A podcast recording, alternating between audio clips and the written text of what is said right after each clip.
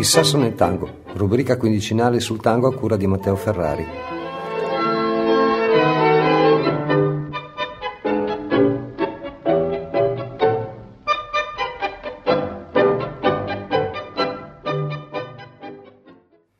Suonava con sentimento. C'era il suo cuore tra le pieghe del bandoneon ed io pensavo che quel bandoneon fosse troppo piccolo per un cuore così grande. Nei momenti di maggiore estasi, quando la musica gli prendeva l'anima, il suo impeto toccava il cielo e allora il bandoneon esplodeva e tutte quelle pieghe restavano lì, come un ombrello rovesciato da un colpo di vento durante un temporale. Sono le parole di Enrico Delfino, pianista, direttore d'orchestra e compositore tra i più grandi del tango, per spiegare il suono del bandoneon di Edoardo Arolas e il tigre bandoneon. Edoardo Arola, argentinizzato in Arolas, è uno di quei musicisti e compositori indimenticabili del tango, sia per le innovazioni che per la bellezza struggente di molte sue opere. Una vita breve, vissuta al massimo quella di Arolas, che comincia in un conventiscio di Barraca al Norte a Buenos Aires il 24 febbraio del 1892 e termina all'ospedale Bichat di Parigi il 29 settembre del 1924. La sua famiglia, contadini originari di Perpignan, nei Pirenei francesi, si trasferì a Buenos Aires nel 1890, come per molti altri immigranti, per motivi economici. Assieme a loro c'era già il fratello più grande di Edoardo, Enrique, nato nel 1885. Sarà il fratello, appassionato di musica, a tirare il fratello più piccolo appunto nella musica. Gli insegnò a suonare la chitarra. C'è da dire che Edoardo Arolas nasce col nome di Lorenzo. Sarà lui a cambiarselo poi in Edoardo. Un nome cambiato e una chitarra che diventa un fueche, il mantice in linguaggio lunfardo, vale a dire il bandoneon.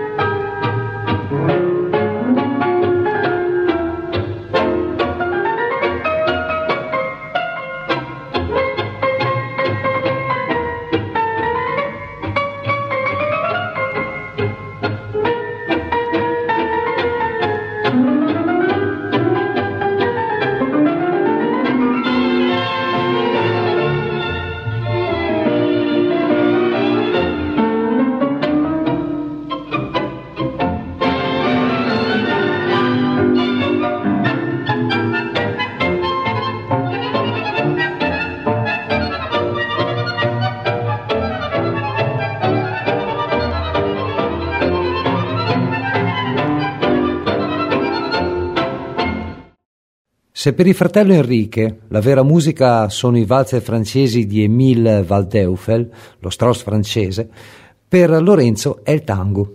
Suona con i ragazzi dei conventigio, dove abita, va nei locali dove suonano i musicisti di tango e resta affascinato da questo mondo.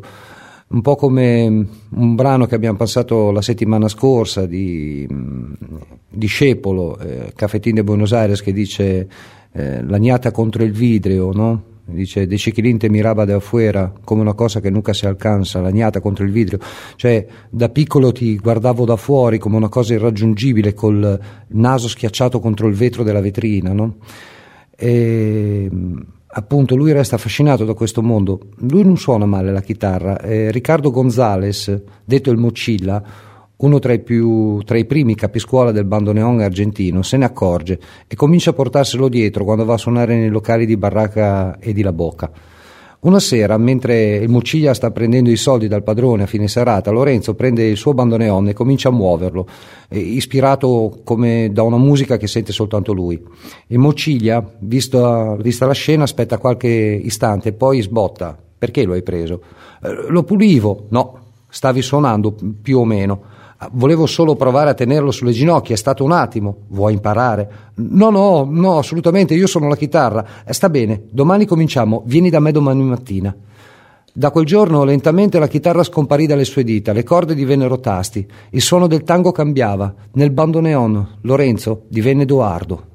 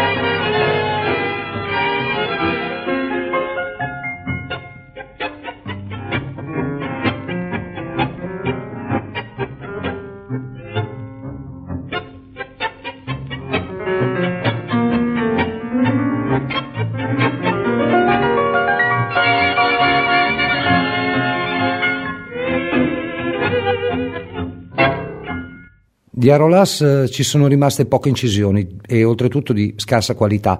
Eh, la strumentazione per la registrazione a quell'epoca erano molto rudimentali, eh, specie poi in Argentina dove veramente arrivavano le, le apparecchiature di prima o seconda generazione, mai le, le ultime, le novità.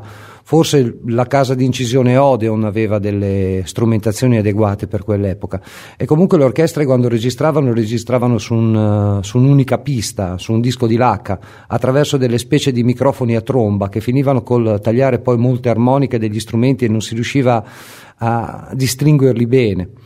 Per questo buona parte di tutte le registrazioni di epoca apprezzabili sono poi state eseguite da altri musicisti altrettanto famosi e bravi, ma che poco ci possono dire in merito al tocco e al sentimento di Arolas. Il suono del suo strumento e della sua musica ha un termine comunque nel gergo lunfardo, il resogno. Il termine è intraducibile. Qualcuno lo chiama lamento, ma è una traduzione veramente orribile che non dà assolutamente la dimensione della, del concetto che vuole esprimere. Il resogno non è un lamento, è un mix di voce, eh, sentimento, emozioni, respiro, che si traducono poi nel suono portegno del bandoneon, cioè il suono di Buenos Aires, appunto portegno vuol dire del porto, che è un altro sinonimo appunto di Buenos Aires. Un bravo bandoneonista vive con tre polmoni, i suoi e il mantice nero del bandoneon, quasi come se quel soffio passasse dal suo corpo a quello dello strumento e viceversa, per uscirne suono, ispirazione, voce. Già ai suoi primi approcci al bandoneon, Edoardo dimostrò di essere nato per quello strano strumento, come se uno fosse sempre mancato all'altro.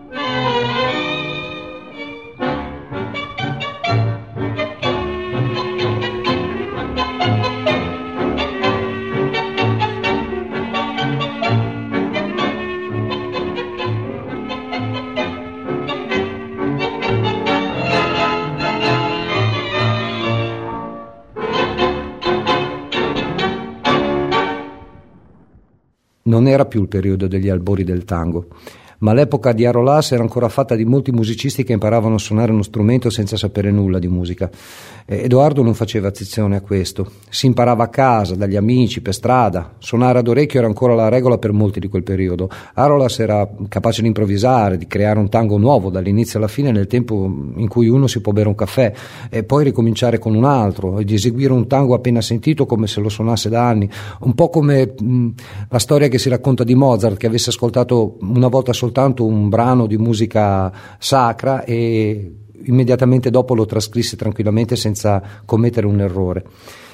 Col tempo comunque Edoardo imparò anche la teoria, leggere e scrivere la musica, composizione, armonia, ma nei primi tempi della sua vita artistica i suoi brani venivano trascritti da musicisti più, più colti, diciamo, più studiati, come Firpo e Canaro, eh, in cui comparirà poi anche negli organici delle proprie orchestre. Il primo brano che lo rese celebre fu Una noce de Garufa, che vuol dire una notte di Baldoria, nel 1909. Arolas aveva capito fin da subito che non basta sapere solo suonare e avere buone idee, bisogna anche sapersi presentare. Da Prudencio Aragon, uno dei primi e più grandi pianisti del tango, si era ispirato per suo, il suo, stile nel vestire. Prudenzio gli aveva confidato che quando si vestiva elegante lui suonava meglio.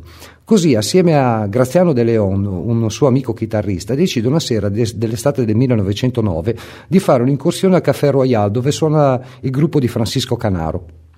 Assieme a Graziano entra nel locale. Edoardo spicca come una mosca bianca, con quel suo abito elegante, anche fin troppo eccentrico, quasi da guappo, e il bandoneon nella mano. Durante una pausa, Canaro e qualche altro musicista vanno a sedersi al tavolo di Arolas e gli chiedono: Mi hanno detto che tu hai scritto un tango molto bello. Edoardo prende il bandoneon e comincia a suonare Una noce di garufa.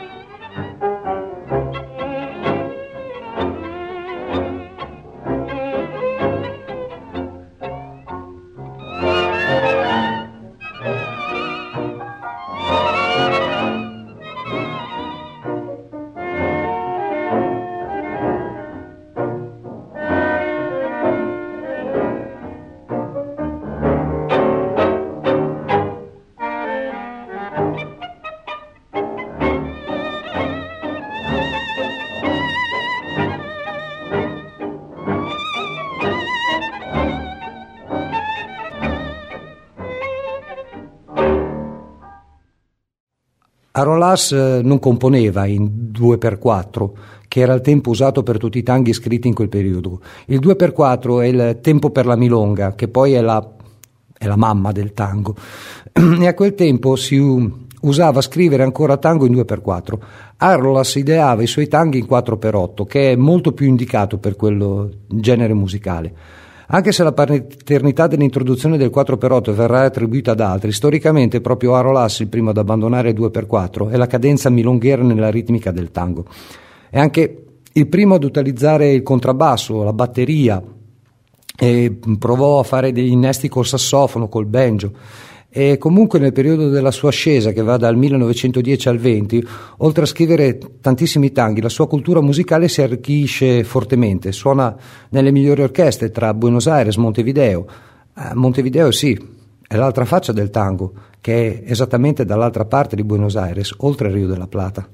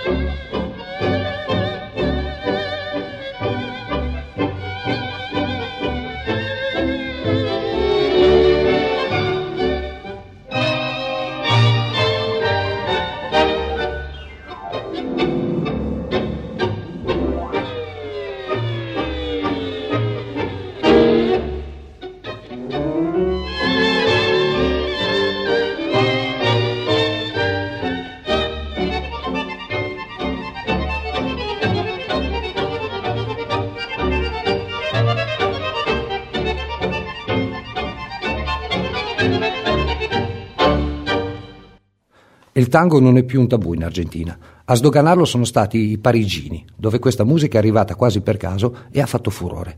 La Ville Lumière impazzisce per il tango. Molti musicisti e ballerini si trasferiscono a Buenos Aires, a Montevideo e Parigi diventa in breve la capitale mondiale del tango. Arolas ci arriva nel 20, preceduto dai suoi tanghi e da un tango molto amato dai francesi, in particolare El Marne, scritto qualche anno prima e dedicato proprio alla terribile e sanguinosa battaglia della Marna durante la Prima Guerra Mondiale. A Parigi entra in contatto con le menti artistiche di quel tempo, scrittori, poeti, pittori e musicisti e tanti argentini in cerca di successo già affermate star come Carlos Gardel.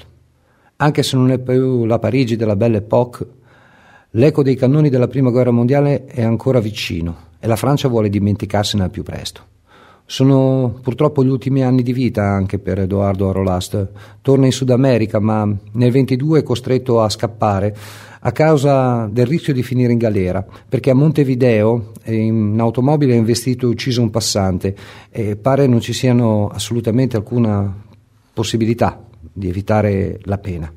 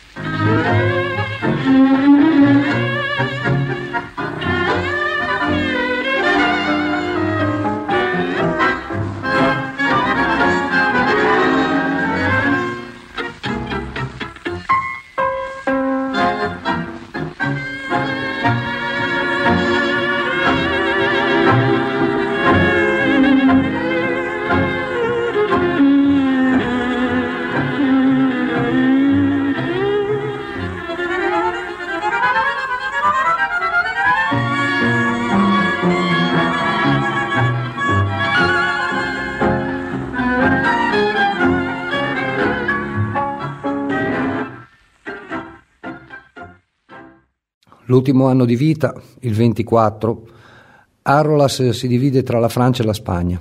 A Madrid ottiene un favoloso successo suonando all'Hotel Palace e al Palazzo del Ghiaccio dell'Automobile. Torna a Parigi, ma la sua vena artistica si è inaridita. Il suo fisico è profondamente debilitato. Edoardo ha acceso la sua candela da entrambe le parti, ha fatto più luce, ma è durata la metà.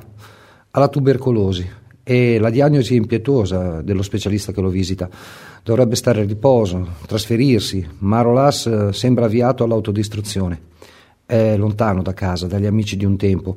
Nei locali dove suona non lo vogliono più, visto che è quasi sempre ubriaco.